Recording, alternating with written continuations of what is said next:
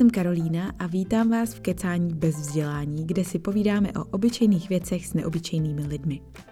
Pokud vás tenhle podcast baví, můžete ho podpořit na mém Patreonu na patreon.com lomeno Karolina Kvas. Váš pravidelný příspěvek mi jednak dá vědět, že to celý dává smysl i někomu jinému než jenom mě. A ještě mi pomůžete poplatit nějaký ty s podcastem spojený pěkně nenažraný složenky. Tak díky moc. Dneska vás vítám u prvního dílu Kecání v roce 2023 a hned se v něm pustíme do trochu kontroverznějších vod než obvykle. Bude totiž o politice a o volbách. Ne, to načasování není náhoda. Povídám si zase jednou s Urzou, naším předním představitelem anarchokapitalismu a mým kamarádem, který svým radikálním světonázorem neustále nabourává skoro všechno, co jsem si myslela, že už v sobě mám nějak ukotvený. Pro spoustu z vás budou Urzovy myšlenky možná až skandální. Ostatně už jste možná slyšeli naše kecání o demokracii. Jestli ne, tak ho najdete pod 35. dílem. I já s ním často nesouhlasím a štve mě. Zároveň je to ale jeden z nejlaskavějších lidí, který znám.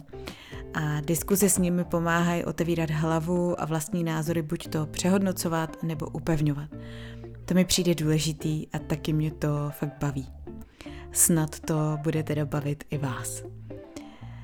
Tentokrát jsme probrali třeba, proč se každý nevolič nerovná rovnou blbec bez názoru, jakou skutečnou váhu má náš individuální volební hlas.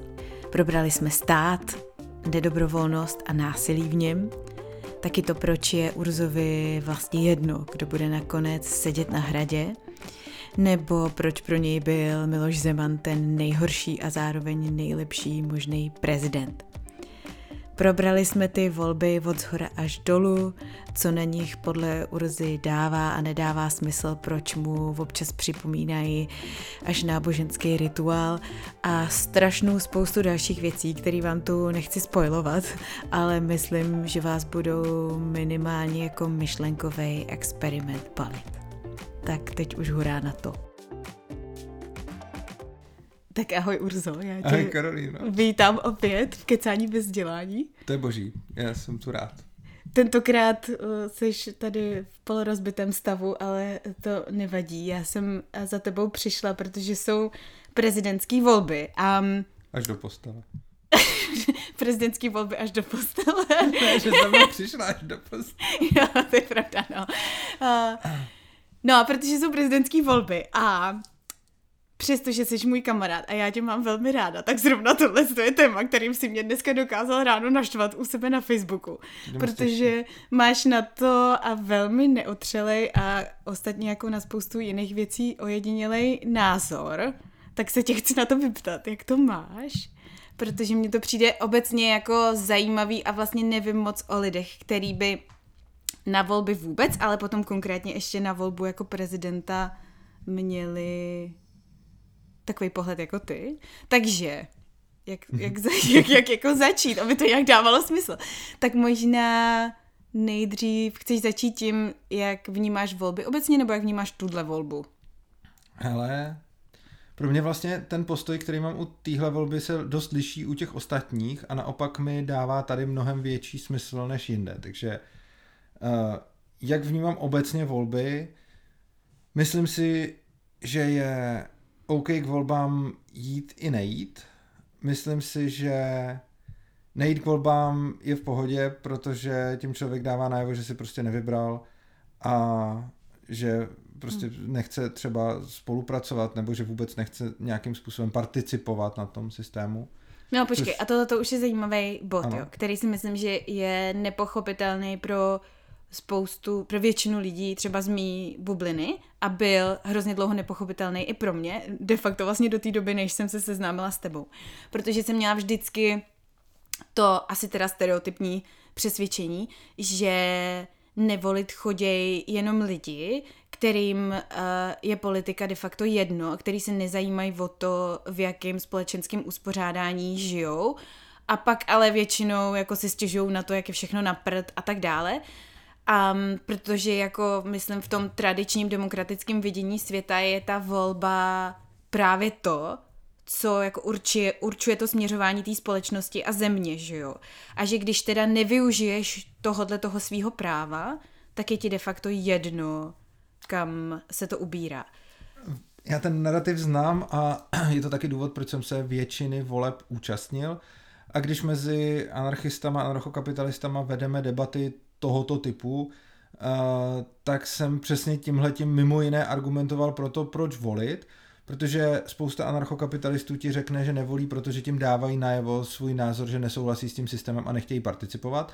A to, co já jsem jim často říkal, je, je hezký, že dáváte najevo tenhle ten názor a dáváte ho najevo přesně tak sobě a dalším libertariánům a mně, a to z toho chápu. A vaši zprávu přijímám tak, jak byla vyslána. Zbylých 99% populace vaší zprávu přijmou tak, že vám to jedno, že se o to nezajímáte a že jste prostě moc líní na to zvednout zadek a dojít k urně.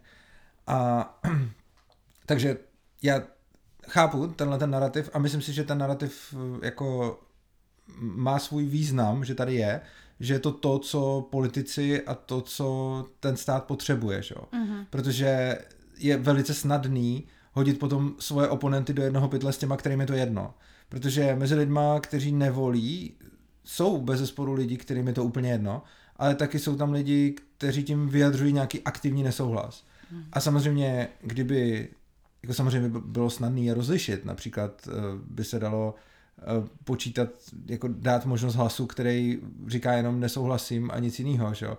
Takže prostě a tihle lidi potom volají. Ale to samozřejmě není v zájmu žádného státu a žádného politika, protože to, co politici ani stát nechtějí, aby se najednou ukázalo, že jako jsou tady desítky procent lidí, kteří prostě nesouhlasí. Takže uh, jako, a já nevím, jestli tady jsou nebo nejsou, jenom kdyby se to ukázalo, že jich tady tolik je, tak by to pro ně byl problém. Uh, což znamená, že je daleko lepší a pohodlnější říct, hele, ty, kdo nepřišli k volbám, tak jim to jedno. A jsou to nějaký dementi, kteří se nezajímají a kvůli nim je tady blbě, to je ještě nejlepší. To, to, je, to je ještě dobrý paradox, když ti volící, kteří si to tady zvolí tak, jak to je, a pak se jim to nelíbí, tak to házejí na ty, kteří u těch voleb vůbec nebyli. Ty za to těžko můžou a těžko nesou zodpovědnost za to, že ti ostatní si to tady nějak zvolili. Že? Takže jako chápu že je to takhle bráno. Vím, že jako to je často jako velká chyba to tak brát, že to je misinterpretace, ale zároveň je to důvod, proč já osobně jsem u většiny voleb byl a byl jsem u nich přesně z toho důvodu, že jsem věděl, že když volit, volit nepůjdu, tak tím dám pravděpodobně najevo ne, že nesouhlasím, ale že je mi to jedno. A, ale zároveň chápu, když někdo řekne, že se nechce podílet a že nechce participovat, že to proti jeho přesvědčení. Já tomu jako bytostně rozumím. No, to byl právě třeba jeden z názorů, který jsem zachytila tam u tebe na tom Facebooku pod tím statusem, že vlastně uh, já nechci prezidenta žádnýho, takže k volbám prostě nepůjdu, protože jako ani jedna z těch voleb není volbou mojí. Tak moje otázka k tomu ale je, jako ve výsledku ale jeden z těch lidí prostě zvolený bude, jo? To znamená, jeden z nich stejně na tom hradě bude a bude nějak tu společnost reprezentovat nebo jí do jistý míry vést. Třeba pokud jde o premiéra, tak tam jako to má ještě větší váhu než u toho prezidenta, jo. Tak jako není to vlastně alibismus nebo nějaký takový jako žití v nějaký um, paralelní realitě, kde jako předstíráš, že se tě to netýká, ale ono se ti to týká, protože v té zemi a v tom systému reálně prostě žiješ a jako tu hlavu toho státu budeš mít tak jako tak. Já myslím, že ne a myslím si, že to eh, lze si představit na čemkoliv, co pro tebe není tak posvátný rituál, jako jsou volby. Uh-huh. Prostě pro lidi, kteří jsou v demokracii, jsou volby nějakým posvátným rituálem, dělají kolem nich neuvěřitelný humbuk a upřímně řečeno jako eh, je to hodně přehnaný před těma volbama většinou ale tak si to představ na něčem jiném. Představ si to jako vidíš venku jako bandu lidí, kteří tam prostě budou třeba jako do někoho kopat. Tak jako, a ty s tím nemůžeš nic dělat. Tak jako můžeš přijít a kopnout si taky, ono že je skopaný, že jo, tak ten jeden kopanec víc nebo méně je asi jedno. Stejně tak třeba můžeš je vidět, jak já nevím, rozbíjejí někde okna. Tak tak jako můžeš přijít a hodit si taky kámen, že jo, protože stejně se to nakonec rozbije. A říct, já se toho účastnit nebudu, tak řeknu, hele, je to alibismus, stejně se s tím nic neudělá, stejně ten člověk je skopaný nebo ta budova je rozmácená, tak stejně by všechny ty okna jako vymlátily. Tak tady úplně a... vidím, jak si všichni rvou teď vlasy, že jako přirovnáváš demokratické svobodné volby k tomu, že někdo něco rozbíjí nebo někoho mlátí. tak je to, je to, jako jednak to přirovnání mi přijde docela, docela trefný, protože demokracie je o tom, že většina se nějak rozhodne a potom násilím přinutí všechny, aby se podle toho zařídili. Takže eh, vlastně je to hlasování o tom, jak bude použito násilí, útočný násilí proti lidem, kteří nikomu nic nedělají.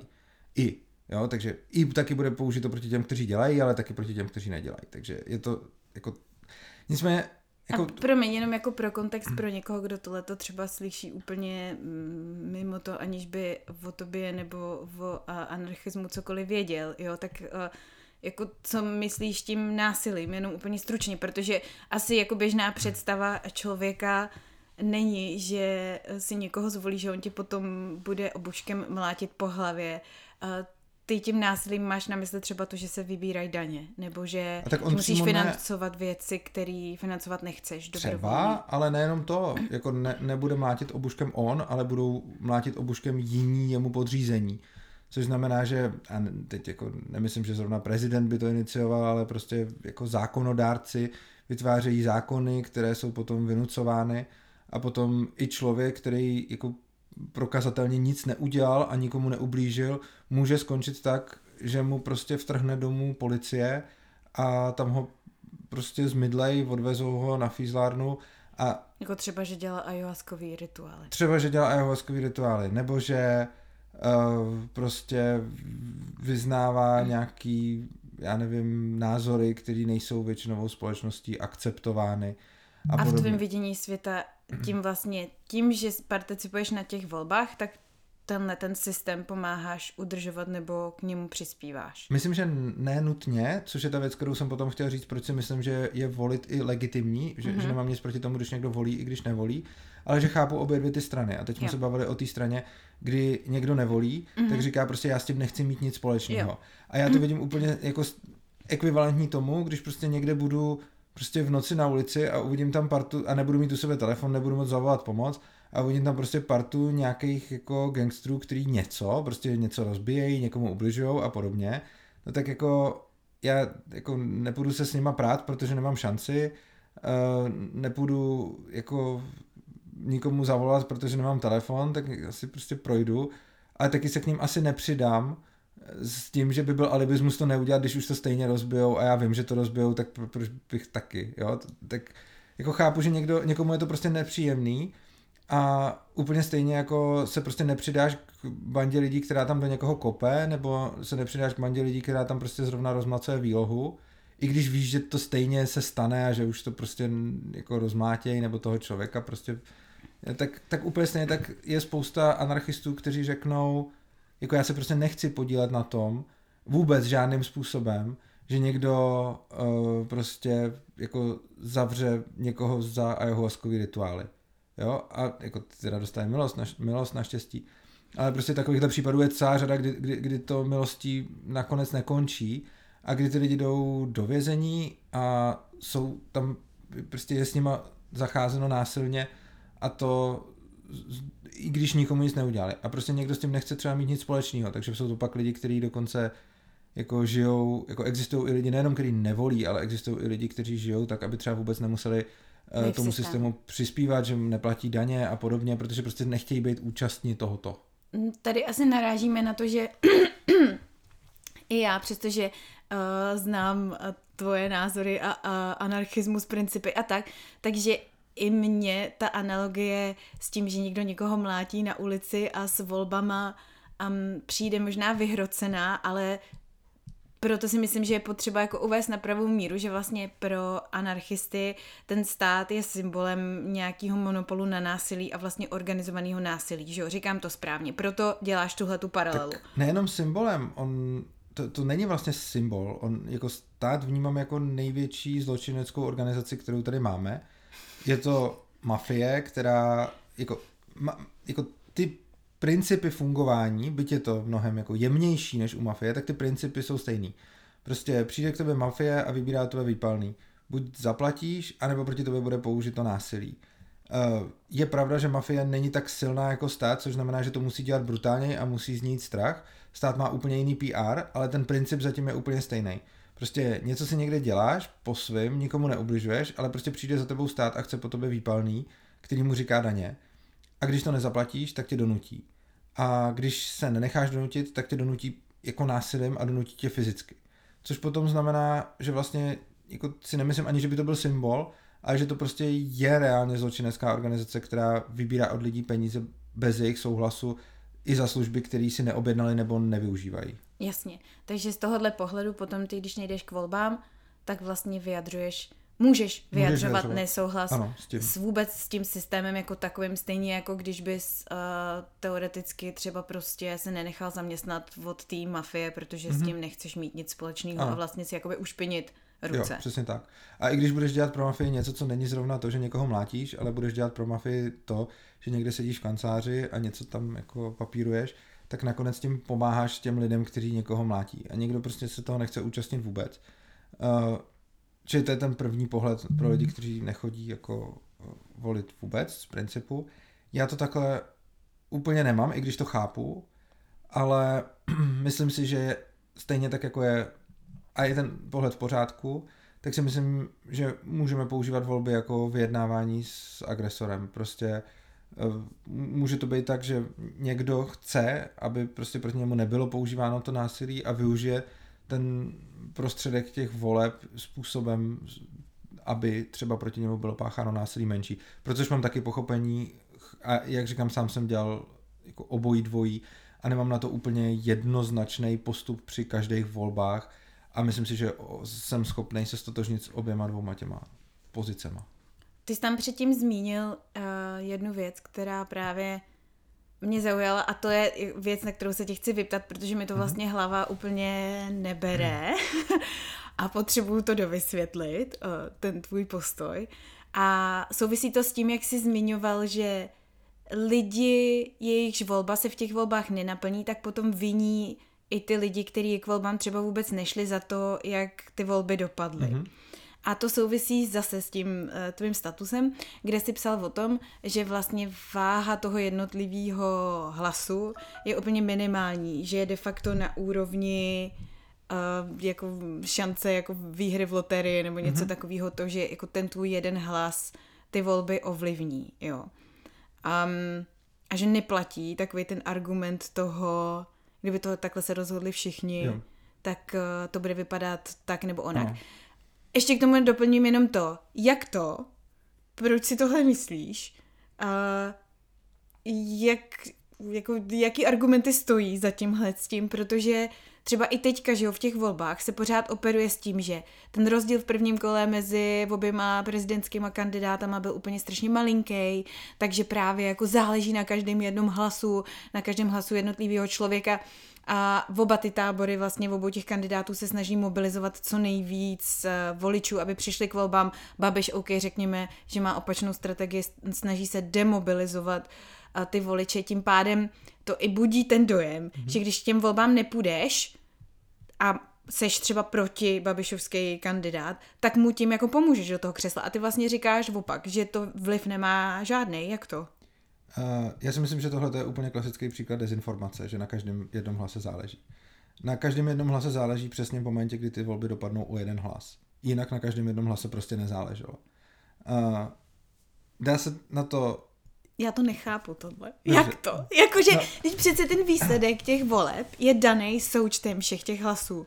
To znamená, ano. jako na tvém hlase, jestli si ho dal nebo nedal, jako ano, záleží by, ve výsledku. Když by jeden z kandidátů měl třeba 3 miliony hlasů a druhý měl 3 miliony jedna hlasů, mm-hmm. pak ano, pak to na tom jednom hlase záviselo. Ale v momentě, kdy jeden měl 3 miliony hlasů a druhý už má 3 miliony dva hlasů, tak si nemusela jít, a ten výsledek by byl úplně stejný bez ohledu na to, jestli by si šel nebo nešlo. No a tak když ten tvůj hlas se ale počítá k těm 3 miliony dva hlasů taky, že jo? Ten tam jako Ale on tam je. nemusel být. Protože kdyby bych bylo 3 miliony jedna, tak vyhrál taky. To je, jako, tohle to je čistá matematika Aha. a je zajímavý, že je hodně zajímavý, že na tohleto, jako tohle je něco, na co, jako, co může člověk jako z čistý matematiky a logiky odvodit ze středoškolskou matematikou prostě. Není, není na tom jako vůbec to si nic. nepamatuju. Takže, a jako, není, není na tom fakt, jakože ty počty jsou základoškolský, ale ta logika nad tím je řekněme středoškolská. Prostě uh, a je to fakt triviální a dá se to velice snadno vysvětlit a dá se to i představit, dá se to i nakreslit. Jinými slovy si dement, ne, ne, ne, to, to, to se nesnažím říct. Mně na tom přijde zajímavý, mě na tom přijde zajímavý to, kolik lidí s tím má takový problém, hmm. když se to týká jejich eh, zbošťovaného emočního tématu, kterým jsou volby. Prostě, jestliže má jeden kandidát přesně 3 miliony hlasů a druhý má přesně 3 miliony 2 hlasů a ty si volila toho, vlastně ať si volila kterýhokoliv z nich, tak kdyby si nešla, tak je to úplně stejný ty volby dopadnou úplně stejně s tvojí účastí i bez nich.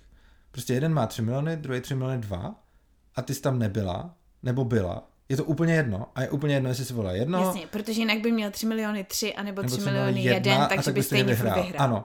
A kdyby si volila toho druhého, tak tam by mohl mít 3 miliony 1 nebo 2 miliony 999 999 a stejně by prohrál. No a teď ale pozor.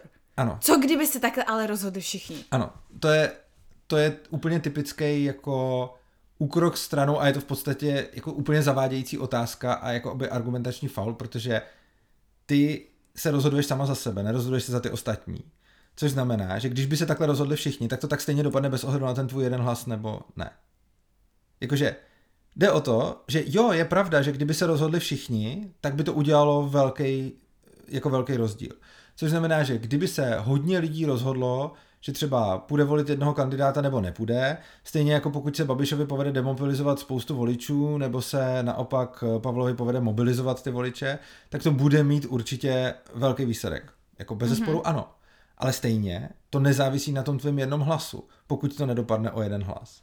Takže pokud a závisí to na kampani a na, na nějakých ano. vlivech, který ovlivňují ty masy, masy ano, jako celek. Tak. Což je i věc, kterou jsem psal v tom statusu, na který narážíš. Psal jsem tam, Eh, to, že váš jeden hlas je bezvýznamný, nebo jako s největší pravděpodobností bezvýznamný, myslím, s výjimkou toho, že by to dopadlo ten rozdíl o jeden, což se pravděpodobně nestane, uh, tak uh, s výjimkou tohoto okrajového případu, který nenastane, tak tvůj hlas je bezvýznamný a teda je jedno, jestli půjdeš nebo nepůjdeš volit, ale to neznamená, že je bezvýznamný přesvědčovat masy, aby volili, protože uh, a to, to lidi dělají a to smysl samozřejmě má.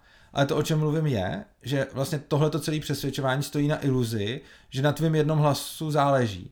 A když děláš kampaň a přesvědčíš si prostě 10 tisíc lidí, 100 tisíc lidí, tak tím už můžeš ten výsledek jako uhrát. Ale, nebo miliony lidí, prostě když si přesvědčíš kampaní, tak tím můžeš ten výsledek jako hodně ovlivnit. Ale v momentě, kdy jako uh, ti půjde o jeden hlas, tak je jedno, jestli tam ten hlas bude nebo nebude, protože pokud ten výsledek nebude o jedna, což je extrémně malá pravděpodobnost, což je přesně jak jsem přirovnal k pravděpodobnosti jako výhře v loterii, tak pokud to nedopadne takhle, tak potom uh, vlastně ty volby by dopadly úplně stejně, ať k ním by si šla nebo nešla. Což znamená, že No dobře, ale ty to rozhodnutí přece neděláš v nějakém váku, že jo? Ty jsi obklopený hmm. dalšíma lidma, který pravděpodobně jsou v nějaký, nebo jako stoprocentně jsou v nějaký sociální bublině hmm. tvojí a ty, když máš nějaký názor, tak eh, se šíří jako vertikálně, eh, horizontálně a často i ano. vertikálně může, že jo? jo. Takže tam to přeci jako přestává platit, ne? Tohle to jako já, když se rozhodnu nejít k volbám nebo naopak jít k volbám, tak ovlivním svojí volbou pravděpodobně svoje nejbližší okolí a už se jako na mě nabalujou lidi nějaký. To znamená z tohohle hlediska... Ovlivňuješ je tím, co jim řekneš a ne tím, co uděláš. Ty neovlivňuješ svojí volbou a nevolbou, ale ovlivňuješ tím, jak se prezentuješ.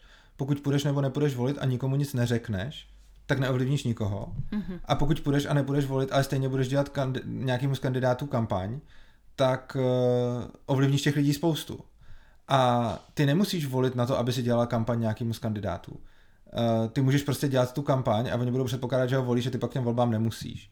A to, jestli jsi volila nebo nevolila, je irrelevantní. Relevantní je, jak působíš na své okolí a, tom, a samozřejmě, ale zase pozor, jakože když přesvědčíš 10 lidí, tak se dostáváme k tomu, když volby dopadnou o 10, tak to mohla udělat, a když ne, tak se na to mohla vykašlat.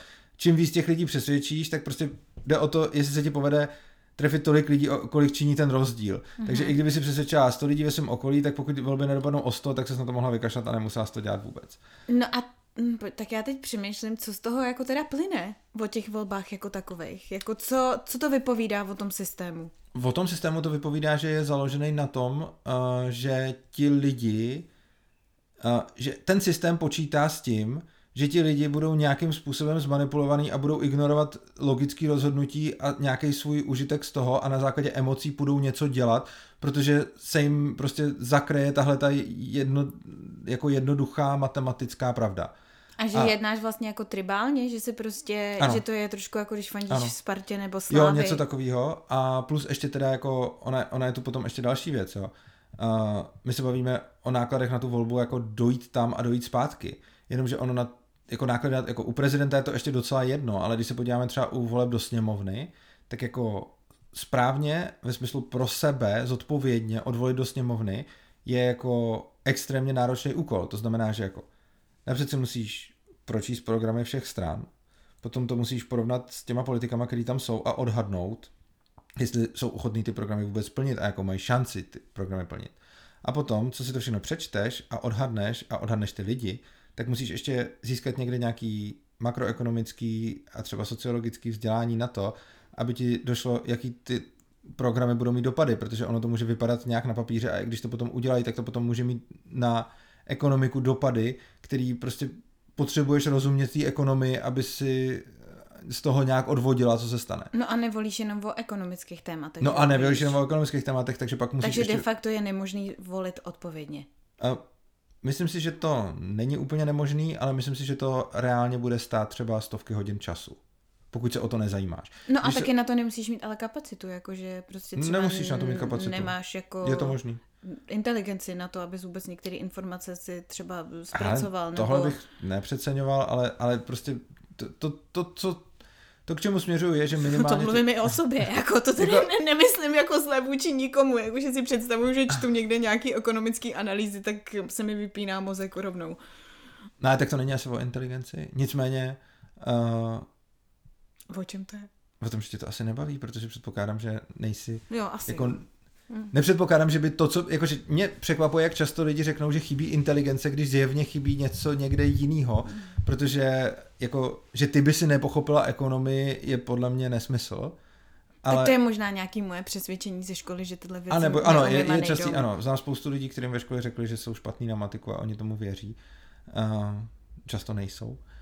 Ale uh, to, k čemu jsem se chtěl dostat, je, že tě to bude stát určitě třeba desítky až stovky hodin. Hmm pokud tě to baví, tak je to jasný, protože si dělala zábavu, ale pokud tě to nebaví, tak jako strávit desítky a stovky hodin na to, aby si potom odvolila zodpovědně jeden hlas, který s největší pravděpodobností nezmění vůbec nic, protože, to jak jsme si tady říkali prostě, to, co je u těch u toho prezidentského kandidáta, tak tam je to extrémní tenhle ten příklad, ale ono u parlamentních voleb je to taky, jako je to tam posunuto o nějaký třeba dva řády, protože tam můžeš volit ty křesla, že jo, tam nevolíš jenom jednoho, že jo, ale můžeš jako změnit rozložení sil ve sněmovně. Nicméně uh, ta šance je stejně pořád jako fakt zanedbatelná. Což znamená, že to, co vlastně jako demokratický systém po voliči chce, je, aby investoval extrémně moc svých zdrojů, kapacity, času a energie do toho, aby udělal rozhodnutí, na jehož výsledku potom stejně jehož výsledek potom stejně nebude mít prakticky žádný dopad na jeho život, protože ho přehlasují ostatní. Což znamená, že... No ale když, uh, když vyhraje ten kandidát, který ho si volil, tak tě nepřehlasují ostatní a má to... Ale to nezáleží na tom tvém hlasu. Pokud to nebylo o jeden. OK, tady točíme furt v kruhu, já to, ne, ale... já, jako, já to chápu, ale uh, Pokud já to chápu, jak to jeden, vysvětluješ, ale jako jedno... ne, ne, Dobře, nedocvakává mi to jako v těch důsledcích prostě. No, ale prostě pokud to nebylo o jeden hlas, tak to, že vyhrál tvůj kandidát, který ho si volila, tak je jedno, jestli jsi mu ten hlas dala nebo nedala, protože pokud on vyhrál o víc než jeden hlas, tak i bez toho tvého hlasu by stejně vyhrál. Jo. Což znamená, že to, na čem je založená demokracie, je, jako ta zastupitelská, kterou tady máme, že ty trávíš spoustu času na tom, aby si potom dělala rozhodnutí, eh, jehož jo. důsledek bude mít v podstatě nulový dopad na tvůj život. Uh, což se potom dělá jako na to takový ty tričky, že prostě už od dětství dostaneme tu masírku toho, jak je to důležitý volit a jak je to, jako to je naše občanská povinnost a dělá se jako z toho, že volíš to dobrý a všichni to vidíme na sociálních sítích a všude, ty, co nevolí, jsou ty blbci, že jo, to je ten odpad prostě. A tohle to je způsob, jakým se ten systém drží u moci.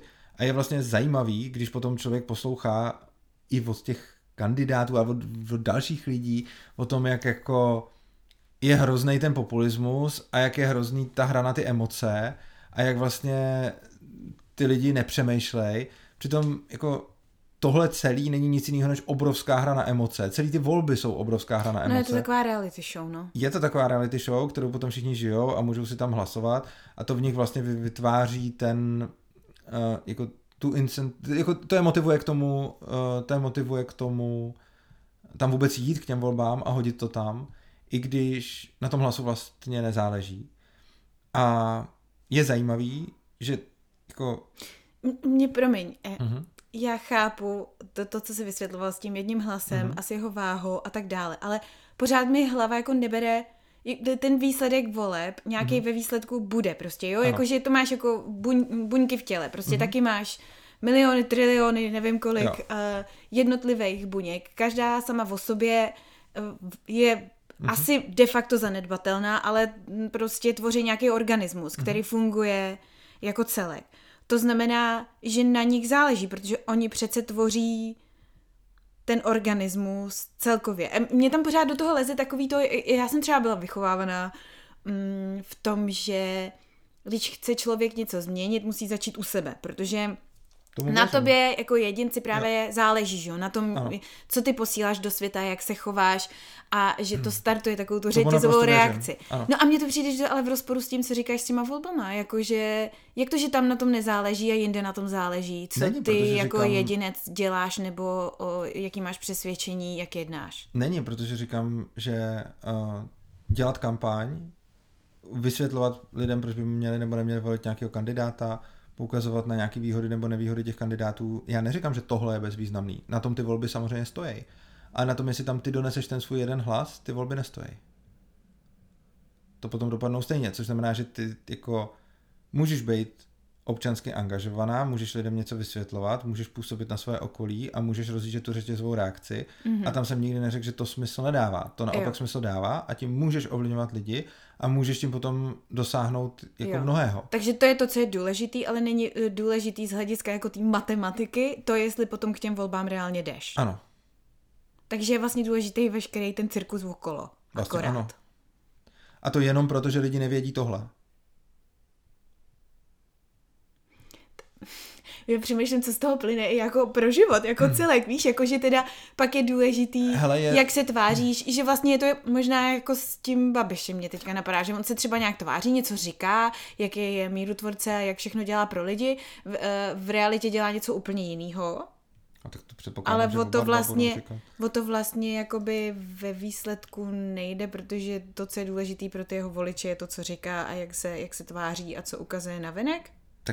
Pro ty jeho voliče samozřejmě, že jo, tak jako kdo by volil Babiše, kdyby věděl, co to znamená, ostatně kdo by volil Pavla, kdyby věděl, co to znamená. Jako uh, hlavně mě potom na tomhle tom... Mě, mě promiň, já, já, se, já se omlouvám, že tady v tom takhle jako plavu, jo. já prostě přemýšlím u toho nahlas, mě tam intuitivně něco jako furt nesedí a nedokážu to pojmenovat, co je ten můj nějaký vnitřní rozpor, jo, který uh-huh. Mi z tohohle toho celého plyne. Asi je to to, že já bych znamená... Možná no, no. Mě, mě napadá ještě jedna věc. Spousta lidí mi do komentářů napsalo analogie, které no. byly podle mě falešný a ne, nedají se k tomu přirovnat. A je to podle mě to, co jsi říkala o tom životě, dělat malé věci, začít u sebe. No. Jako tohle žiju a je to pro mě naprostý jako základ všeho. Ale přijde mi, že je tam fakt velký rozdíl mezi tím, jak jsou koncipované ty volby a mezi tím, jak funguje spousta životů, jako spousta situací v životě, které na první pohled vypadají analogicky, ale nejsou. Příklad, někdo mm-hmm. mi tam mhm. psal, uh, budu vyhazovat odpadky v lese mm-hmm. a taky, když si to řekne každý, tak budeme mít bordel v lese ale tak já je tam nevyhazuju, protože tam nechci, nechci udělat ten bordel, ale přitom taky to závisí na těch ostatních lidech. Takový ten kantův imperativ, jako že chceš není, se tohle, chovat tak, jak chceš, aby se chovali ostatní. A tohle není vůbec ten, um, tohle vůbec není analogický příklad, protože to, o čem mluvím je, ten les, jestli tam má jeden odpadek, tak je to jiný, jiný les, než když tam nemá žádný odpadek. Prostě když ty kon půjdu do lesa a zahodím tam prostě nějaký bordel, tak v tom lese teď bude ten bordel. A ten les bez toho bordelu je jiný než ten les s tím bordelem. Sice třeba jenom o trošku, pokud to bude jenom malý odpadek, tak to bude třeba jenom trošku jiný les, ale už je to trošičku jiný les. Nemluvím o tom, že tam je potom efekt rozbitého okna, takže se tam ten bordel začne jako kumulovat od ostatních lidí, ale i když tohle to pomineme, tak pořád tím, že jsem tam něco zahodil, jsem změnil stav toho lesa. Mm-hmm. Stejně tak nechodím po ulici a nerozhazuju tam prostě plechovky, mm-hmm. když je dopiju, protože když tam, i když tam jedna plechovka, tak je to jiná ulice, než když tam není žádná plechovka. Mm-hmm. Samozřejmě, když je tam potom 100 plechovek, tak je to mnohem horší, než když je tam jedna, ale i když je tam jedna, tak je to pořád horší, než když tam není žádná. Jenže tohle není, to se nedá přirovnat k těm prezidentským volbám, protože jestli ten kandidát vyhraje o 50 tisíc hlasů nebo o 50 tisíc jeden hlas, tak ten výsledek je pak úplně stejný. Není to tak, že oni by si ty pravomoci dělili podle poměru těch hlasů. On prostě bez ohledu na to, o kolik vyhraje, tak bude mít úplně stejný pravomoci. Což znamená, že to, jestli tam ten hlas hodíš nebo nehodíš, je úplně jedno. Jako jediný, co se dá říct, je, že prezident, který bude zvolený 70% bude mít jako neoficiálně větší mandát než prezident, který bude zvolený 51%, že se na to bude odkazovat a to skutečně jako v politice nějakým způsobem platí, takže bude mít třeba jako silnější slovo. Ale to je pořád rozdíl o 20% hlasů, ale ne o jeden hlas. Nikdo ani neví, kolik jako hlasů měl třeba Zeman, když ho minule zvolili. Jako nikdo si nepamatuje, kolik měl jako jednotek hlasů. Nikdo si nepamatuje jeho procenta na víc než setiny, řekněme. A to většina lidí si je pamatuje na jednotky procent. Někdo si nepamatuje ani na jednotky procent.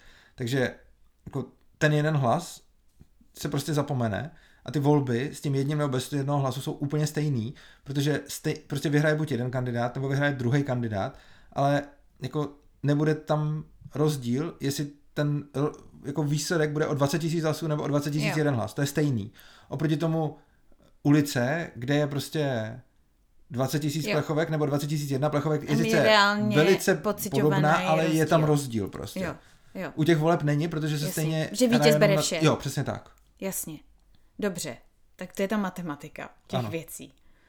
Um, no a pak ty máš zajímavý pohled i na tu figuru toho prezidenta jako takovou.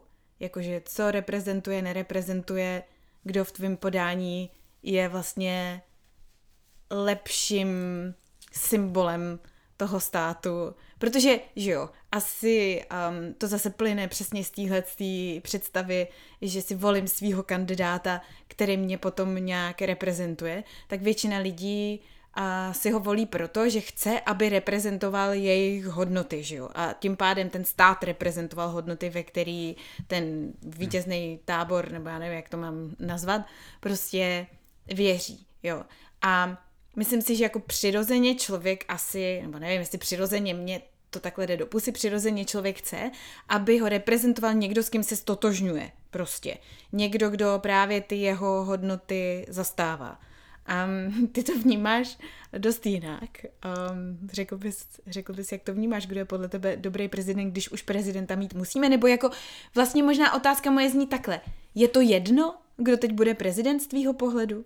Myslím, že dost jakože myslím, že do obrovský míry to jedno je. Jak a, to?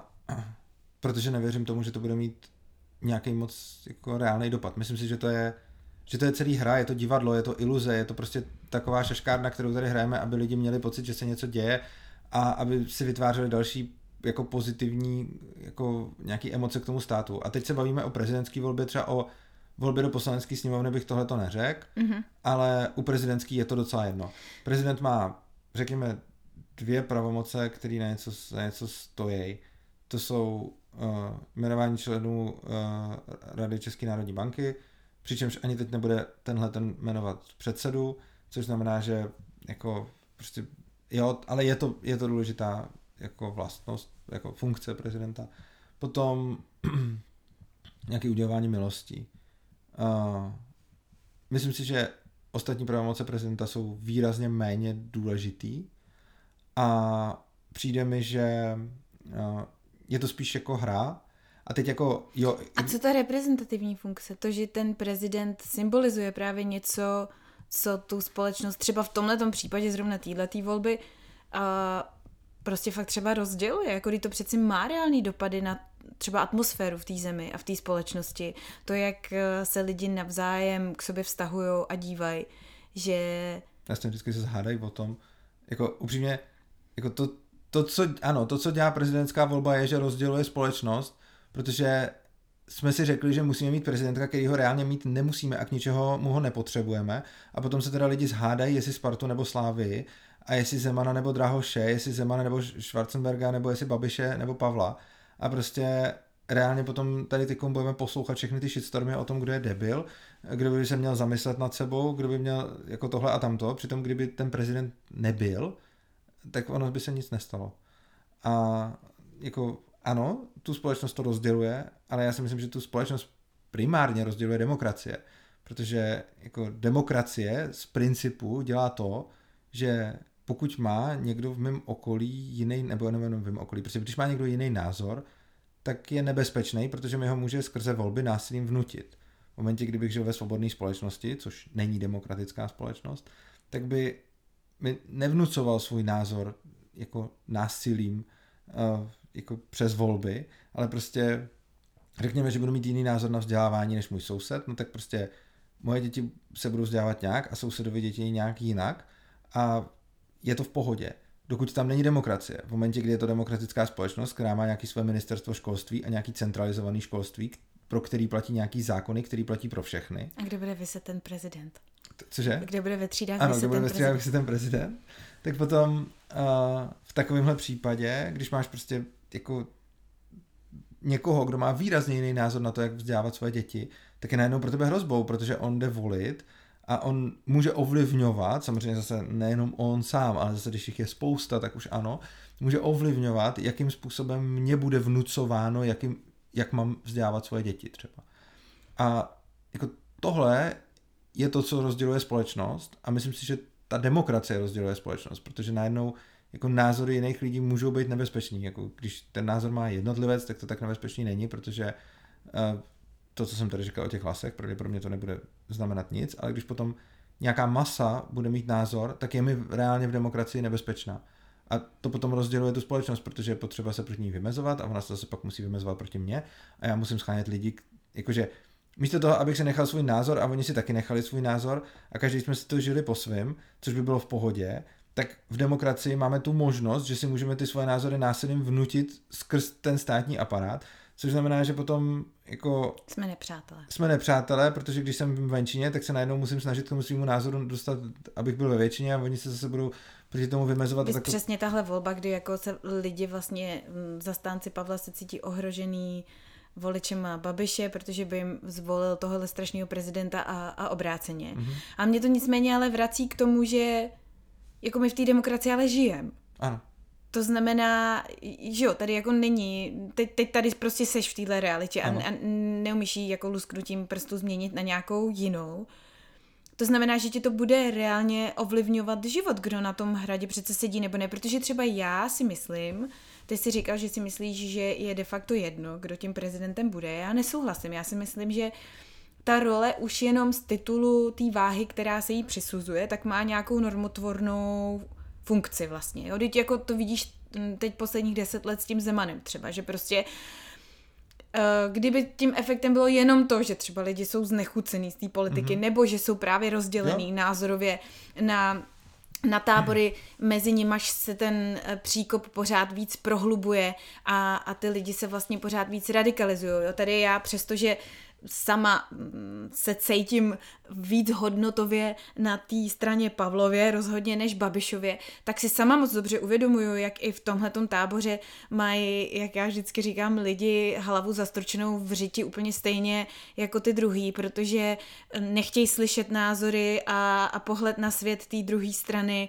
A když dojde třeba na nějaký střety, tak dokážou být úplně stejně agresivní, úplně stejně buranský, protože oba, obě ty strany mají pocit, že jsou jako lepší lidi přesně, protože zastávají ty hodnoty a názory, který zastávají bla, bla, bla.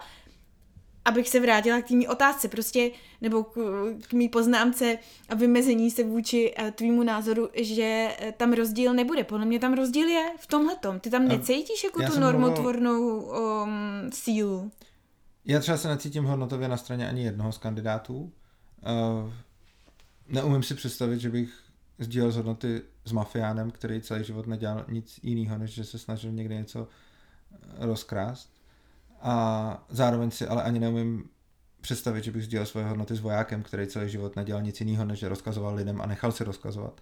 Takže jako, to jsou pro mě dva dost jako vzdálený světy a nemyslím si, že by mě jakýkoliv z nich mohl být jen vzdáleně reprezentovat, protože je to pro mě obojí jako těžko pochopitelný vůbec a je vlastně pro mě vůbec těžký si představit, jak někdo z nich v tom může žít, aby s tím třeba spokojený.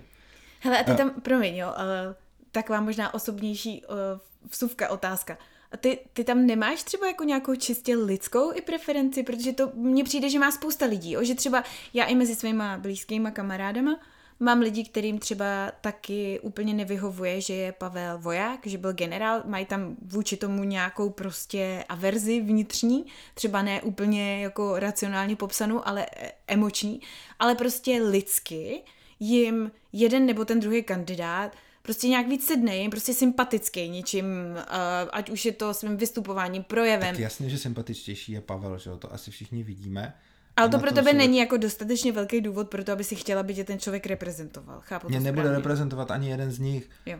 Uh, tak jako, asi není potřeba, jako sympatie ke kandidátovi mi přijde jako další taková vá, vábnička na to, podle čeho volit a rozhodně nechci volit podle toho, kdo mi je sympatičtější. Tak prostě Pavel je charismatický, je krásný, umí hezky mluvit, dobře se na něj dívá, má uhlazený vystupování, Babiš je uřvaný a pořád ukřivděný a, a pořád kňučí, takže kdo asi by mi tak byl sympatičtější.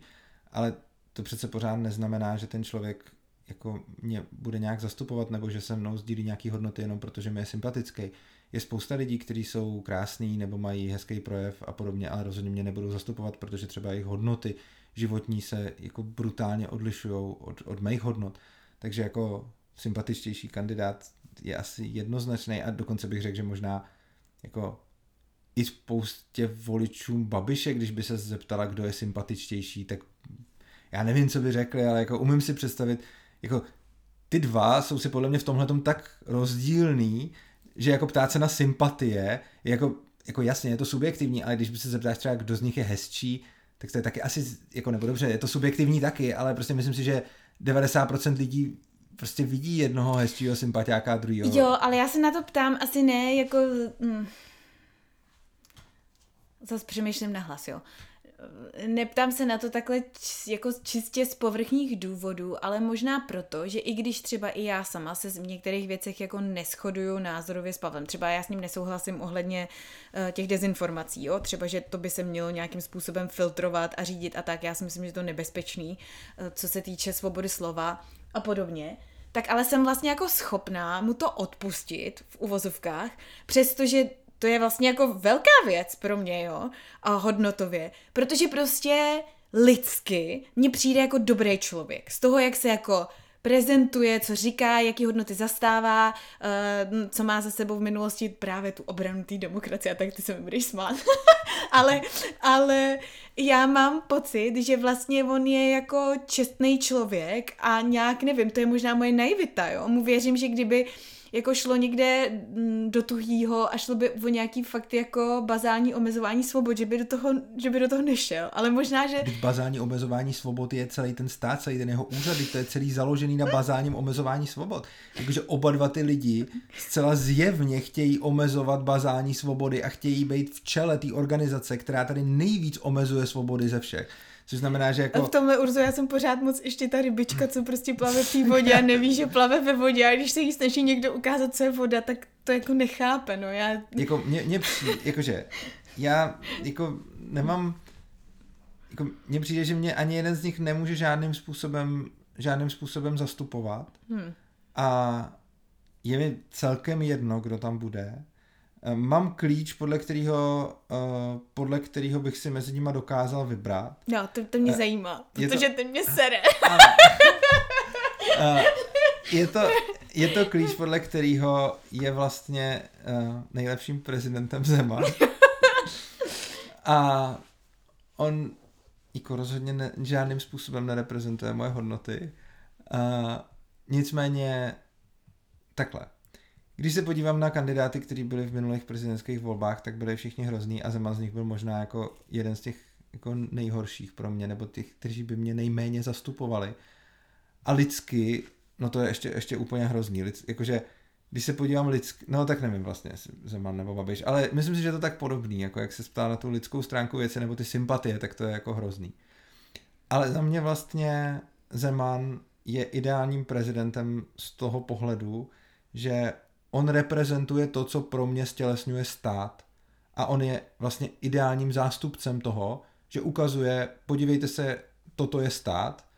A když bude na hradě Vožralej prostě, vožralej, vožralej jako alkoholik, který bude zaštiplný, bude si ze všeho, všechny bude trolit, neumí se chovat, uh, dělá neustále ostudu, Prospěchářský. Je prospě- jo, prostě všechny tyhle ty vlastnosti, které máte, jako to je bomba. A ještě navíc je, ještě navíc jako, uh, ještě mě baví to sledovat, protože jako já jsem úplně věděl, že bude dělat ostudu, pak ji dělal, to bylo hezký.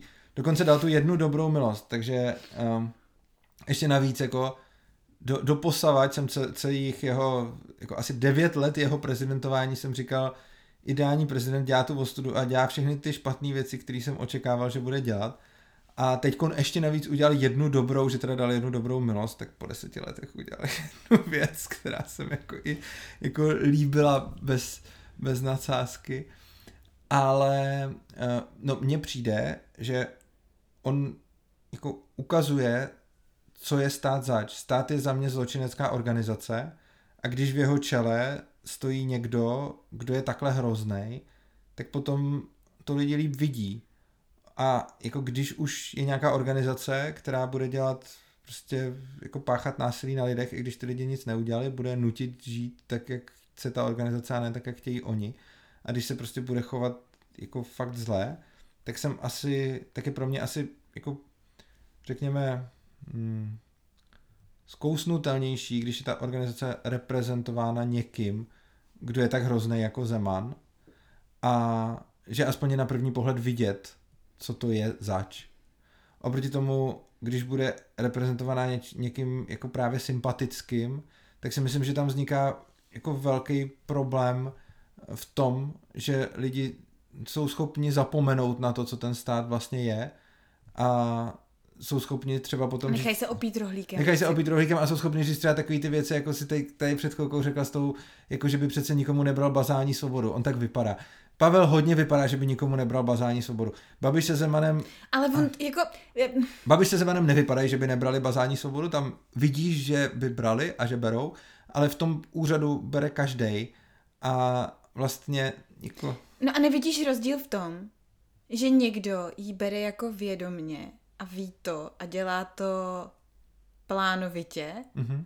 a někdo prostě tomu systému věří, jako myslí si, že, Vidím v tom že to, co dělá, je v uvozovkách dobro. Jako asi ostatní jo. většina z nás, který v tom systému žijeme, jsme na něj zvyklí, bereme ho jako samozřejmost, nepochybujeme ano. o něm a není to jako přesně, když jdem k těm volbám, hmm. že jo, většina lidí nejde k volbám s tím, že chce páchat násilí na menšině, která volby prohraje. Jako naopak, myslím si, že většina z nás, když to takhle podáš, tak by to považovala za nemorální, ano. ale jako nevnímáme to tak, protože to tak neumíme nahlížet a hmm spoustě z nás to bude jinak, připadat ano. i skandální, že tohle to vůbec ano. řekneš, že jo. A vidím v tom velký rozdíl a pokud bych si měl vybrat nějakého člověka do života, tak budu mít radši člověka jako svého kamaráda, který třeba dělá věci, které jako nedohlíží, ale myslí je dobře, protože jako já osobně už, čím jsem starší, tím víc mi v mých osobních mezilidských stazích závisí na motivacích a nikoliv na výsledcích.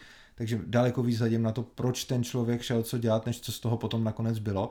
A v podstatě už se přikláním k tomu, jako že teď už mi záleží jako z drtivý většiny na motivaci a jenom z malého z malé části na výsledku v osobním životě. Takže pokud, t- takže ten rozdíl jako velice zásadně vidím a prostě když budu mít jako v osobním životě člověka, který bude třeba jako dělat věci, které mi budou škodit, ale bude to myslet dobře, tak je to pro mě přijatelnější než člověka, který se snaží škodit, i když třeba škodí méně. No dobře, a ale jak to, u, že potom teda... Ale u toho, kdo je hlava státu, no. nebo hlava nějaký organizace jako podobného typu, tak tam skoro mi přijdou nebezpečnější ty lidi, kteří to jako myslejí dobře, uh, než lidi, kteří jako vědí, že si prostě jako jedou na sebe. Ale zase jo, prostě ty toho prezidenta mít budeš, ať chceš nebo nechceš, protože teď v tom systému seš. A není jako přirozenější, nebo já nevím, jak jinak to říct, chtít být reprezentovaný někým, kdo není prostě totální hulvát A a, a ožralý zmetek. Jo, to se pořád dostáváme k tomu, že já jako... Jako, no, protože já to bude- beru tak, takhle. že tě defaultně prostě minimálně i pro ten vnější svět prostě reprezentuje. Ať chceš nebo nechceš. Jako. Prostě on tady bude, bude mít tu pravomoc, bude v té kanceláři a nereprezentuje mě žádným způsobem. Není to můj reprezentant, není to žádný můj zástupce a nemám ani potřebu říkat, není to můj prezident. Jako, je to prezident České republiky a mě vždycky fascinovalo, jako Zeman není můj prezident, mně je to jedno. Prostě je to prezident a mě jako fakt jako jedno, uh, jako, hmm. jestli bude hroznej. A jako tady jsem řekl jenom nějak, nějakou jako hypotézu, podle který by se taky dalo, nebo jako nějakou možnost, podle který by se taky dalo jako volit, jo, že prostě, ale já, jako mě to rozhodně nestojí za to, abych k těm volbám jako vůbec došel, protože si myslím, že ten prezident stejně má jako šíleně málo jako pravomocí, jak mě ovlivnit reálně a že ještě navíc jako my se nebavíme mezi tím, že tam bude mít jednoho kandidáta, který by udělal ideální radu České národní banky a dával ideální milosti. Mimochodem, Pavel se vyjádřil, že by nedal milost ani za tu ayahuasku. Uh, To řekl, jo. myslím, že jo. A, Prčic. uh, tak drogy, že jo, je to voják, tak co by, ten, ten tomu určitě bude. A no, Už mluč, nebo já nakonec nepůjdu k volbám kvůli tobě. ne, ne.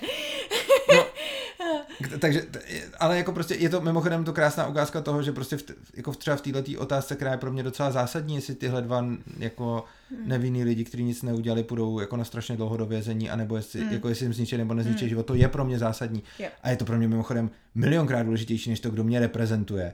Nebo takový to, co si řeknou v zahraničí. Tak tam ani neví, kdo je prezident. Nebo co si, co si kdo řekne a, kdo, a co bude v médiích, jako upřímně. No dobrý, ale tak třeba Tohle, vem co si si kdo řekne, je pro mě míň, než to, jestli ty dva lidi budou prostě hnít 8 let ve vězení, Dobrý. nebo jestli je pustí. Jo, to chápu. Zas na druhou stranu, to je jako jak tě reprezentuje v A zahraničí. to i ten blbej Zeman je, je omilostnil, že jo.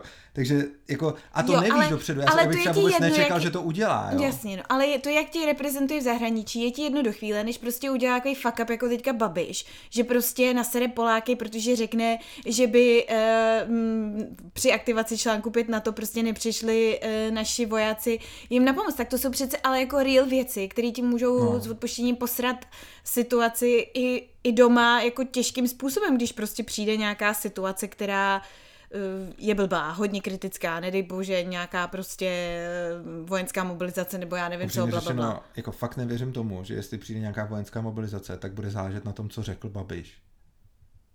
Jakože... No tohle ale jsou to, že má, že má potenciál a sílu třeba rozvracet nějaký mezinárodní vztahy nebo aliance, nebo minimálně pošramocovat ty vztahy, to přeci je, má jako. Jako upřímně to má i jako předseda vlády a to jako No tak ten má ještě víc, no. Jako, no právě, jako, myslím, si, že, myslím si, že to je fakt jako, řekl bych, že tyhle ty věci jsou fakt jako marginálie a že stejně na nich to nebude nepřijde. nakonec nic stát v podstatě. No mně to, mně to z hlediska třeba té společenské nálady nepřijde jako marginálie. Ano, společenská nálada je věc, kterou prezident skutečně ovlivňuje No. a tam je za mě, a, a pozor, je jako pro mě důležitý třeba to, co jsem tady říkal o, t- o té reprezentaci toho státu. Myslím si, že vidím velký rozdíl v prezidentské volbě a parlamentní. Nikdy bych třeba neřekl v parlamentní volbě, jako v prezidentské volbě je pro mě asi klíčový kandidát ten, aby vypadal co nejhůř, čili aby dělal státu co nejhorší No obrázek. a tam k tomu mám ještě, Ale počkej, promiň, parlamentní- tam k tomu mám ještě doplňující otázku. Jako kde je ta hranice teda? Protože to potom, není to trošku takový jako účel světí prostředky, jakože když Není. tam teda bude nějaký genocidní prostě magor, Pozor, tak je to říkám- vlastně jako z hlediska anarchie lepší, protože to ten stát ukáže v takovém světle, v jakém mm, No to je to, jako reálně je. říct. To je to, co chci zrovna říct. I kdyby byl prezident genocidní Malgor, tak tady neudělá genocidu. Uh, jako je rozdíl mezi tím, jestli je to úřad prezidenta, anebo jestli řešíme jako vládu, jestli řešíme No dobrý, ale zase tak může třeba, třeba, normalizovat násilí na nějakých skupinách lidí třeba, nebo něco takového, jako to, to tě nepřijde jako... Ale to může i když není prezident, jakože Babiš má mediálního prostoru dostatek, jako ano, jako prezident ho bude mít možná ještě něco víc, Eh, jako prezident možná nabíde nějaký vážnosti, ale myslím si, že řešení toho není jako řešit, koho tam dát, ale spíš jako poukazovat na to, že ta vážnost toho prezidenta není. Jako vlastně je zajímavý, že spousta lidí, a to mě napadlo až teď, mi argumentuje tím, že když bude prezident, tak dostane na vážnosti a, a potom je to problém, ale tak snad jako spíš než hledat člověka, jestli tam bude mít komunistu jedna nebo komunistu dva, který dostane na vážnosti, co takhle působit na ty lidi, aby ten prezident neměl tu vážnost u těch lidí. No tak to potom bys to mohl zrušit, ten úřad. No to by bylo ideální za mě. no, ale jasný, my nemůžeme tak... rušit úřady, ale můžeme působit na ty lidi, což znamená, že jako postoj není moc důležitý, kdo je prezident, by měl podle mě zaznívat mnohem víc, protože čím víc bude tenhle ten postoj zaznívat, tím víc lidí, že si řekne, tak třeba je to fakt asi jedno. A prostě jako to... No tak to je trošku jako mm, proti tomu principu té přímé volby, že jo? Tak jako ta vážnost se tomu dodává, protože to je jako jediná přímá tak já nejsem de facto... žádným, žádným fandou přímé volby. Já vím, no. Ale já nejsem fandou žádný volby. ale... Pokud se ještě nikdo nepochopil. ale, ale jako chci říct, že uh, u prezidenta mi připadá jako důležitý faktor to, že nevypadá reprezentativně a že není sympatický. To mi připadá u prezidenta jako důležitý faktor. U předsedy vlády třeba už méně důležitý, protože jako ta vláda už má mnohem víc reálných pravomocí, jak nám vstoupit do života. A když jsem říkal, že prezident neovlivňuje naše reálné životy příliš mnoho, tak jsem tím myslel s výjimkou nějaký prezentace, ke který jsem se pak chtěl dostat. Myslel jsem tím prostě tím, co ten prezident reálně může udělat. Tím, co ten prezident reálně může udělat, je prostě rozdávat nějaký milosti nebo volit Rady České národní banky. A ještě k těm milostem je třeba jako důležitý vidět, jo? Jako myslela by si, že Zeman dá Kordisovi milost. Já bych se třeba nemyslel. Já bych si myslel, že Zeman se na to absolutně vykašle. Hmm.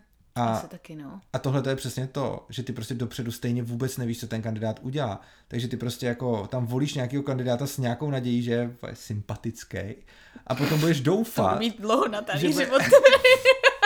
a potom budeš doufat, že prostě něco. Ale jako vem si, jako já bych si nikdy netypnul, že Zeman by dal tuhle tu fakt dobrou milost. Možná, jako to, to, bych, to bych nečekal, že to udělá vůbec a vůbec bych ho kvůli ní třeba nevolil, a, ale ona tam nakonec potom přišla. Což spíš ukazuje, jak zmatený je vůbec to všechno, že prostě člověk dá někomu nějaký hlasy a t- ten člověk potom stejně tě může úplně vytrolit, což je případ Zemana úplně jako extrémní. No jasně, tak to máš u všech politiků, že jo? Ty, ty vždycky je tam nějaký element nejistoty, konec konců ty parlamentní volby jsou toho nejlepším příkladem, ano. že teď máme jako de facto pravicovou vládu, která no, je, jako nechce... vládu bych to úplně no, no, která se tváří jako pravicová vláda, zastropuje různě ceny a dělá různý vlastně de facto no. často levicový ekonomický kroky a podobně. Teda taky jsme v nějaký specifický situaci a nerozumím tomu dostatečně na to, abych to tady uh, jako komentovala. Ale chtěla jsem říct, že ještě ještě eh, mě napadlo k tomu Zemanovi právě s tím eh, vlivem zahraničním a tak jo. Teď jako a konec konců i tím ústatní, ústavním, co se týče pravomocí, teď on třeba zrovna tohle to posunul jako hrozně, že, že přeci nějaký ústavní zvyklosti uh, dost jako posohýbal a tak a ve výsledku si uzurpoval víc moci, než, než tradičně ten um, úřad měl protože prostě nějak interpretoval Dobře. ústavu. A teď mi řekni, jaký to mělo vliv na tvůj konkrétní život, nebo na život někoho, koho znáš. A řekni mi nějaký konkrétní dopad, jako byl tam prezident, který se shodneme teda Zeman, že teda hrůza, a představ si, že by tam byl někdo jiný, kdo by třeba to, teda já nevím, kdo to s kým tam byl, a prostě s Drahošem tam byl. Tak, tak řekněme, že by tam byl Drahoš a řekněme, že tam byl Zeman a řekněme, že Drahoš, protože nemá na nic názor, tak by jako nic takového nedělal. Drahoš by jednak nedělal ostudu a jednak by si neohejbal ústavu. S tím asi souhlasím. Eh, v čem by byl rozdíl?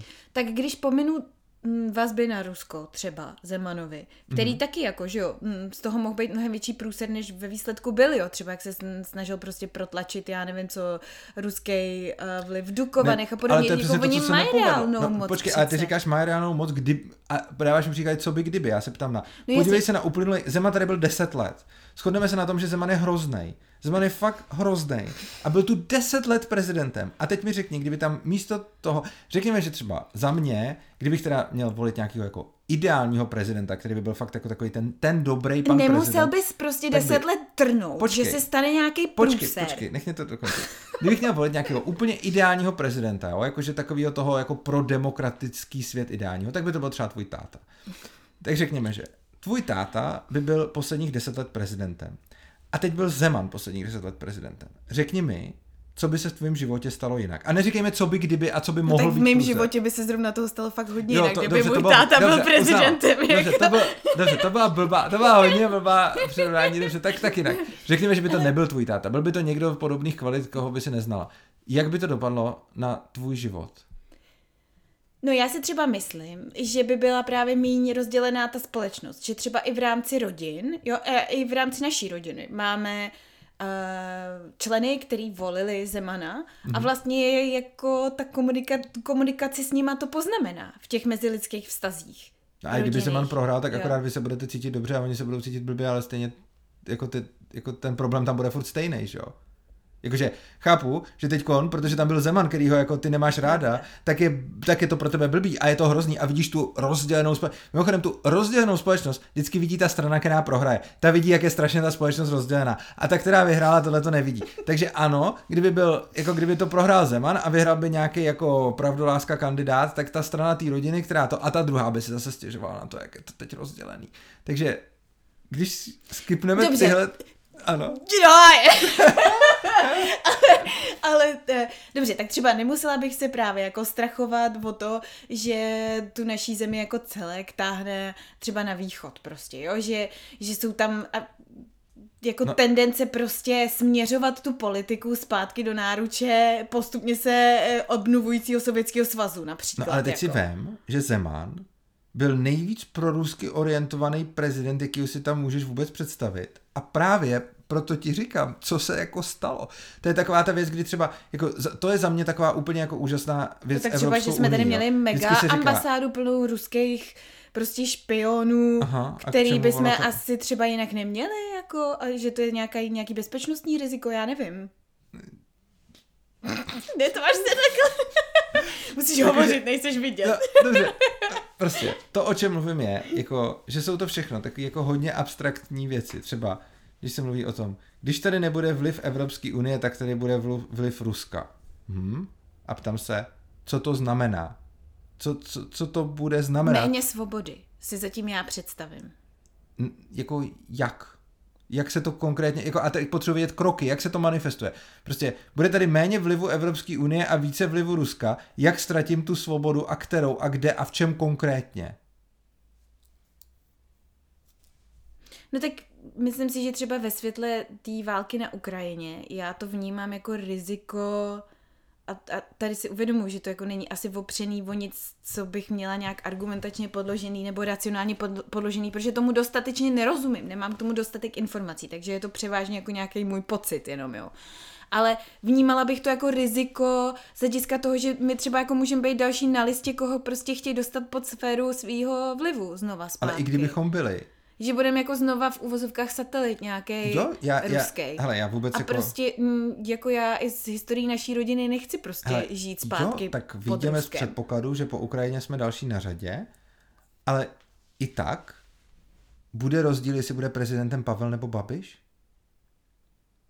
To je to, o čem mluvím. No podle jako, mě jo, já protože myslím... počkej, počkej, ty to řekl a mě napadlo jako ano. to, co, z čeho tam mám strach, jo. Protože já vnímám toho prezidenta, jak už jsem ti říkala, jako nějakýho normotvorného, jo, v tom, co prostě je normální, co je správně, co je špatně, co se smí, co se nesmí, co už je za hranou. A ten prezident tohle to může svým vystupováním, chováním, kampaní, vším možným prostě posouvat ty hranice.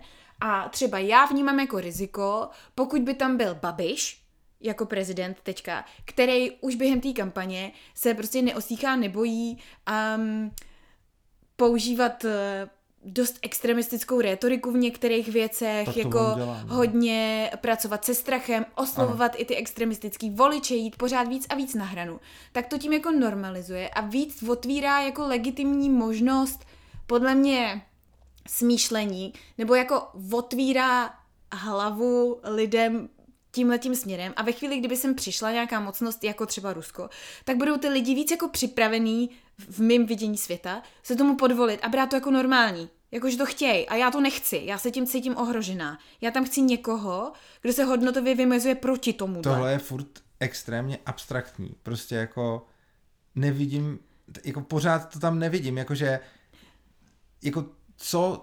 Dobře, jako... tak dám ti konkrétní příklad, jo? Ve chvíli, kdy bude prezidentem člověk, který se neštítí uh, legitimizovat extremistický názory, který třeba schvalují, dejme tomu, násilí na nějakých menšinách. Mm-hmm. Ve chvíli, kdy k nějakému násilí na menšinách dojde, mm-hmm. tak to bude tou společností víc akceptovaný a legitimizovaný, než když by tam byl někdo v té pozici To může prezidenta, teoreticky. kdo tohle odsuzuje. To může, ale to za prvý nebude dělat jenom prezident. Takových lidí, kteří mají vliv na veřejní mínění, je celá řada a prezident je jeden z nich. A to, jako, já vůbec neříkám, že prezident Jakoby- nemá vliv na veřejný mínění. Jo, ale má, já mám pocit, že on může posilovat tu lůzu. Víš, jakože... Ale to může i Jako to vlády, ostatní to dělal může, ten Zeman právě třeba. Ale to může dělat kdokoliv. To nemusí na to mít Já vím, ale tak úřad. jasně, ale jako ten prezidentský úřad máš, to znamená, že tam budeš mít nějakou Ano. figuru, která to dělá, tak jenom posiluje už třeba nějaký tendence existující v té společnosti a může je buď posílit, anebo je naopak Dobře, může a teď, tlumit. když se konkrétně teda vrátíme k Babišovi a Pavlovi. Jaký, jaká by byla teda, jaký by byl konkrétně, ne, nebo buď Babiš a Pavel, a nebo v minulosti Zeman a Drahoš. Jaký by byl rozdíl v tom, co se stalo za uplynulých deset let, kdyby tam byl napřed Schwarzenberg a potom Dra- Drahoš?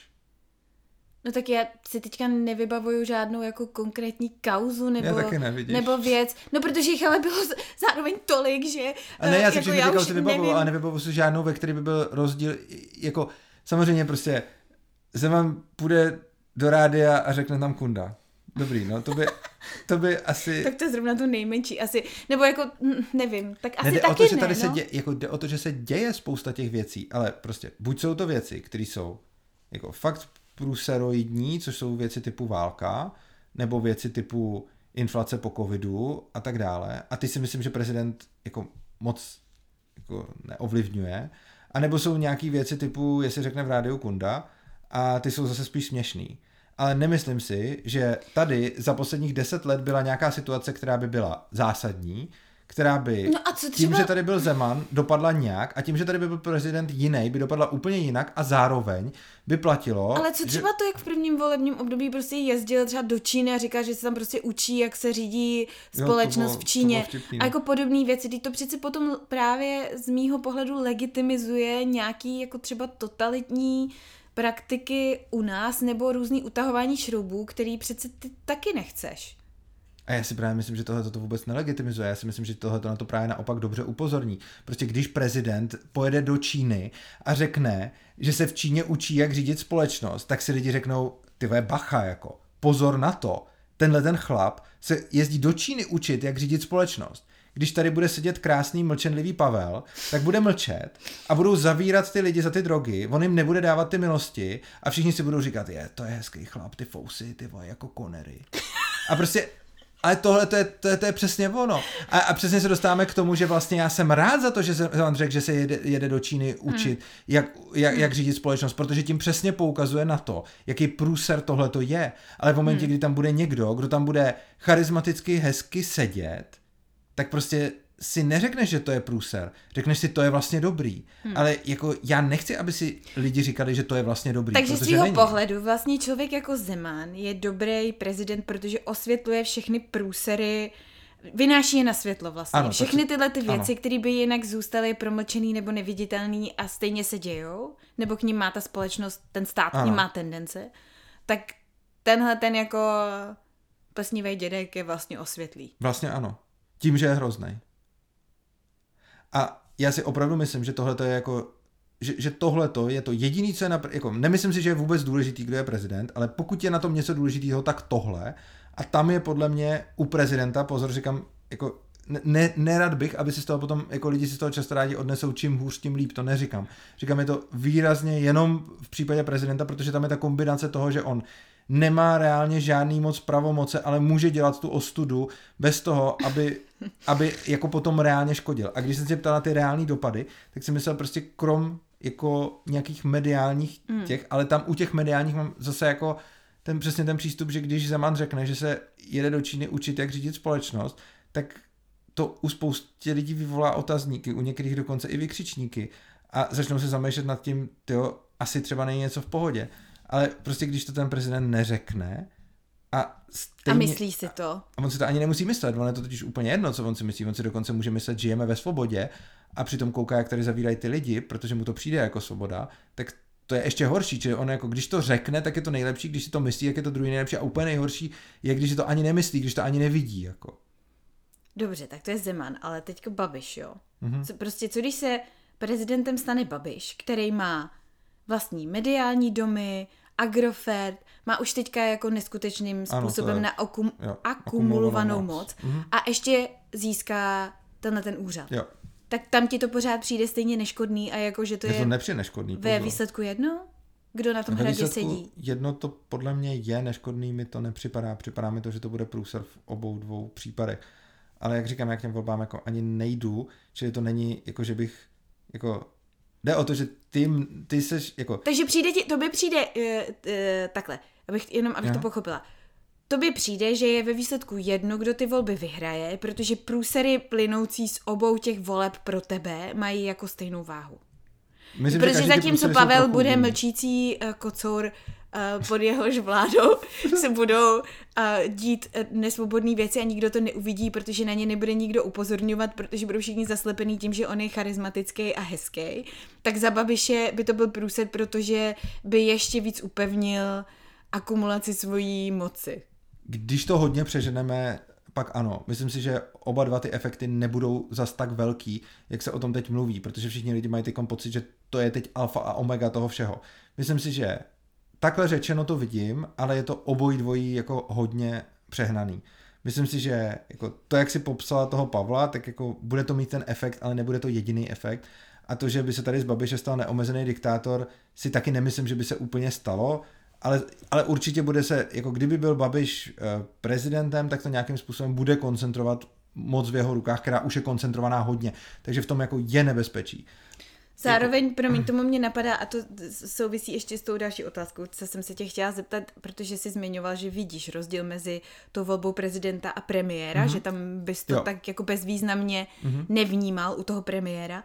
Takže teďka hrozí reálný riziko toho, že když bude za prezidenta zvolený Pavel, takže Babiš bude příštím premiérem, což je možná Což je podle mě horší. horší, protože Ano. ano. má mnohem větší pravomoci a moc, Ano. uh, co se jako reálního rozhodování Jo. o věcech týče. A je pravděpodobný, že pokud by Babiš vyhrál prezident, jako on asi nevyhraje, vyhraje pravděpodobně Pavel, ale kdyby Babiš vyhrál prezidentskou volbu, tak pravděpodobně nasadí nějakého bílého koně do ANO, který mu bude mít vyhrát jako parlamentní volby a udělá si nějakou loutku, která by mu dělala premiéra.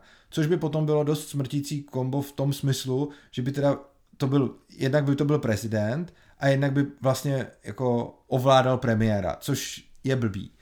Na druhou stranu si myslím, že šance, že, že mu vyhraje premiér, který nebude von a který bude jeho loutka, je výrazně nižší, než by to vyhrál přímo von. Takže když by do uh, klasických parlamentních voleb šel Babiš, jakožto předseda ANO, tak si myslím, že šance, že ty volby vyhraje, je mnohem větší, než když Babiš bude prezidentem a nastrčí si nějakou svoji loutku do ANO, která bude jakoby uh, jako de jure vůdcem té strany, a, ale reálně to bude prostě Babišův poskok. To by se tak předpokládám stalo. A myslím si, že jako kdyby se to fakt povedlo a zůstal by prezidentem a zároveň by měl svého bílého koně jako premiérem, tak si myslím, že tohle by byl, byl problém a bylo by to nebezpečný. Na druhou stranu si myslím, že šance, že se to stane, je fakt malá, protože kdyby vyhrál prezidenta, tak si nemyslím, že um, jako, že dokáže vyhrát jako Volby. premiéra na, na nějakou loutku místo sebe. Oproti tomu, když prohraje prezidenta, tak si myslím, že je, mnohem větší šance, že bude příští premiér, protože tahle ta vláda měla jako hodně blbej rozjezd, ve smyslu, jako že dostala se k vládě za dost blbý situace, což znamená, že se dá krásně poukazovat na to, co všechno bylo za, za dob téhletý vlády blbě, což jako je blbý, ale prostě je to tak. Což znamená, že na, v příštích parlamentních volbách si myslím, že Babiš může mít slušnou šanci a přijde mi, že je jako rozdíl mezi tím, jestli bude prezidentem Pavel nebo Babiš je podle mě malej, ale rozdíl mezi tím, jestli bude premiérem Babiš nebo někdo jiný, bude větší. Takže jsme v řiti tak jako tak. A já si myslím, že ne, jako. Jakože buď bude Babiš prezidentem, anebo bude příštím premiérem. Ne, myslím si, že to může prohrát obojí docela v pohodě. Jakože myslím si, že jako prezidenta prohraje podle mě skoro jistě a myslím si, že jako může docela v pohodě, jako ono se to hrozně blbě uh, takhle dopředu predikuje, No, protože jistý. pak stačí, co se stane a tak, a myslím si, že jako může z té politiky být vymazaný úplně a myslím si, že jako, jako není úplně malá šance toho, že prohraje prezidenta, což mu samozřejmě pak ještě i ublíží u ně, některých voličů, který jako vzhlíží k tomu, jako k té jeho jakože síle, nebo nevím, ten jeho uchylný mikromanagement a to jak jako je dobrý prostě, tak to, to teď jako utrpí trošku. I když zase on, on zase přijde s něčím, že zase ze sebe udělá chudáčka, takže ono bude říkat třeba, že to bylo to celý vykňoura. kampaň a on si tak vykňoura. Takže on tam něco vymyslí. No hele, a ještě mi teda řekni, mm-hmm. uh, parlamentní volby teda vnímáš jinak, vnímáš mm-hmm. je mhm. jako zásadnic a k těm třeba chodíš. Já vím, že to máš tak, že no minule jsi měl svou vlastní stranu. Jsi kandidoval minule, že zrovna někdo, to... někdo tě zmiňoval jako největší bizár, myslím Honzek někde na Twitteru nebo něco takového. A, Mám takže... zásadu, že když kandiduju, tak nechodím volit. ano. A, a když nekandiduješ, tak chodíš volit. Protože tam teda tu možnost jako něco změnit nebo mít nějaký vliv na to, kam ta země bude dál směřovat, cítíš, vnímáš? Uh, jednak tam vnímám větší vliv něco reálně změnit a jednak tam vnímám eh, menší potřebu hlasu na to, aby došlo k tomu, mm-hmm. aby došlo k nějaký změně. Jakože to, že jeden hlas rozhodne o prezidentovi je podle mě mnohem menší šance, než to, že jeden hlas rozhodne aspoň o tom, že někdo dostane o křeslo navíc. Jo, otázka je, co pak to křeslo rozhodne. Ale ta šance je stejně malá. Důvod, proč jsem chodíval k volbám, byl primárně ten, že jsem, ale jako i tak je tam pořád jako Většina voličů může celý život chodit k volbám a ani jednou se jim nestane, že by něco změnili, ani jednou se jim nestane, že by uh, se někdy něco dopadlo o ten jeden hlas, takže můžou celý život chodit k volbám a kdyby tam chodili nebo nechodili, tak ten výsledek na tu politiku bude úplně totožný. Ale já jsem k těm volbám chodil z jiného důvodu a to, že jsem to bral jako podporu nějaký politické strany, která mi přišla nejméně špatná v daných dobách. Jenže pak už mi přišla hodně špatná, takže jsem tam pak už nešel a založil jsem si vlastně svoji stranu.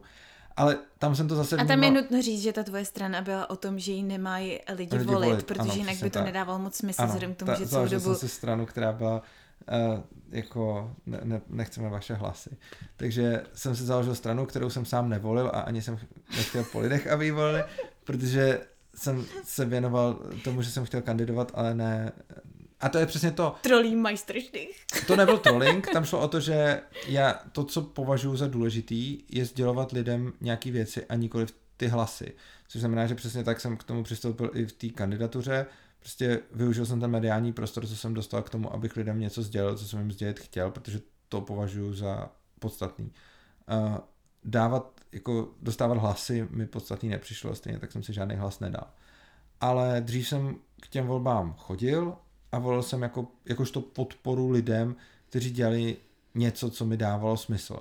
Ale stejně jsem si nemyslel, že by ten hlas jako něco změnil. Ne, nechodil jsem tam proto, že bych si říkal, jo, tak tenhle ten hlas uh, prostě udělá změnu, protože jako ta matematika tomu moc neodpovídá, ale chodil jsem tam proto, že jsem viděl, že jsou lidi, kteří třeba šíří libertariánské myšlenky, kteří jsou podobný myšlenkám mým, že jim na tom záleží, že do toho dávají hodně práce a že potom ten hlas vnímají jako nějaký ocenění jako té svojí práce.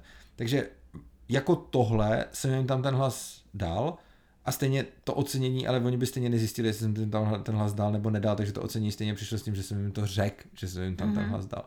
Takže prostě bylo to jako způsob, kterým jsem ocenil něčí práci, protože jsem věděl, že to je způsob ocenění, který ty lidi jako chtějí a dává jim smysl, ne, že by to tak úplně dávalo smysl mně ale vlastně účastnil jsem se všech parlamentních voleb, respektive všech až do těch posledních jsem se účastnil jako volič a těch posledních jsem se účastnil jako kandidát, jako kandidát. a nikoliv jako volič.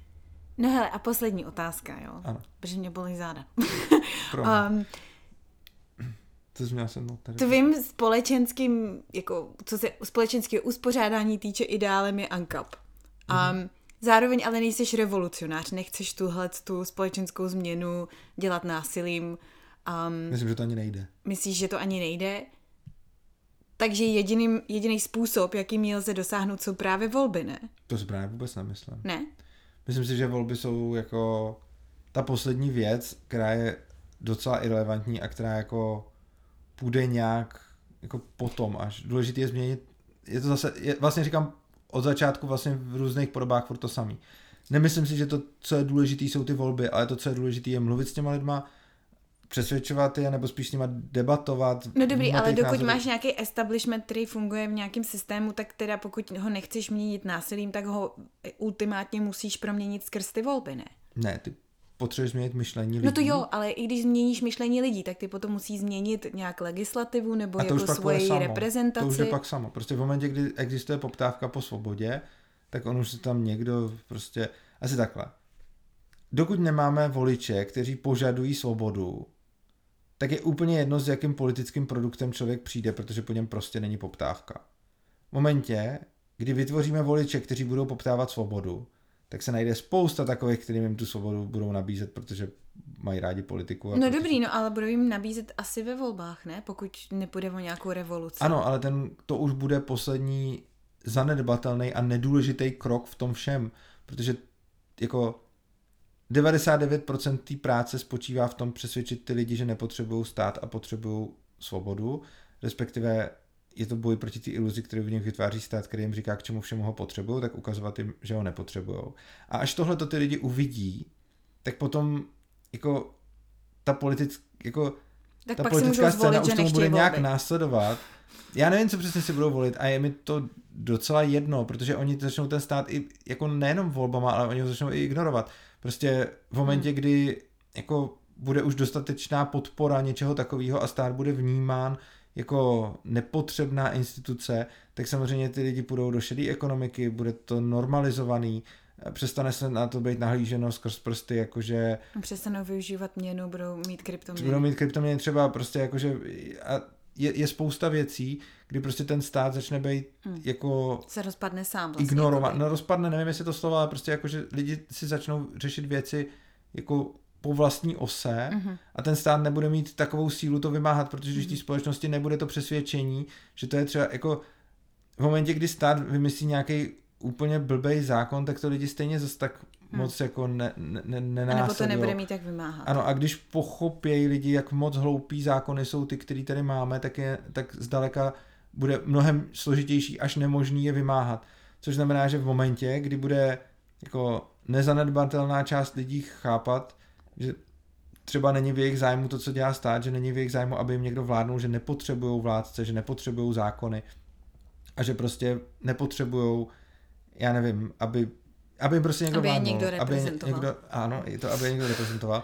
Tak v momentě, kdy tohle těm lidem bude jasný, tak potom už je, potom už se začne dít všechno naraz. Potom začnou ten stát ignorovat, potom začnou ten stát obcházet, potom si začnou poskytovat ty služby prostě mimo, pak začne být jako společensky mnohem ostřeji odsuzováno vymáhání takových nesmyslných zákonů, jako třeba na ty manžele Kordisovi, což potom se stane, že najednou každý politik otočí, protože ty politici otáčejí velice snadno, ona je to jejich v podstatě práce se snažit zalíbit lidem, což znamená, že v momentě, kdy jako najednou, jako v momentě, kdy tady máme jako stejně třeba většinu lidí, kteří řeknou, že to, co se stalo Kordisovým je prasárna, ale pořád jako nezanedbatelný počet lidí, kteří řeknou, hej, to bylo dobrý, tak, je, tak to pořád vypadá nějak, ale v momentě, kdy jako bude 95% lidí říkat, hele, oni mají dostat milost, tak jim každý prezident dá milost. Nebo jako, dobře, každý ne, ale je obrovská šance, že jim ten prezident dá milost prostě proto, aby se zalíbil. A úplně stejně jako to bude s vymáháním zákonů a úplně stejně tak to bude s těma volbama.